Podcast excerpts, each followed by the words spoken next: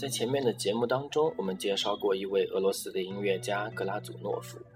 提到他是里姆斯基科萨科夫的私人学生。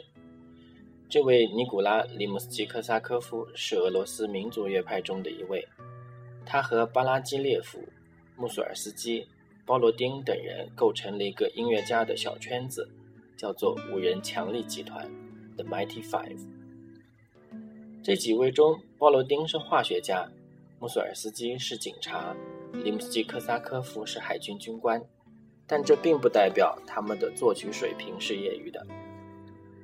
里姆斯基科萨科夫在其中算是专业水平最高的一位，因为后来他在出任海军的督察员时，还于1871年受聘于圣彼得堡音乐学院教授作曲法和配器法。他的学生包括后来影响比较大的利亚多夫。伊万诺夫、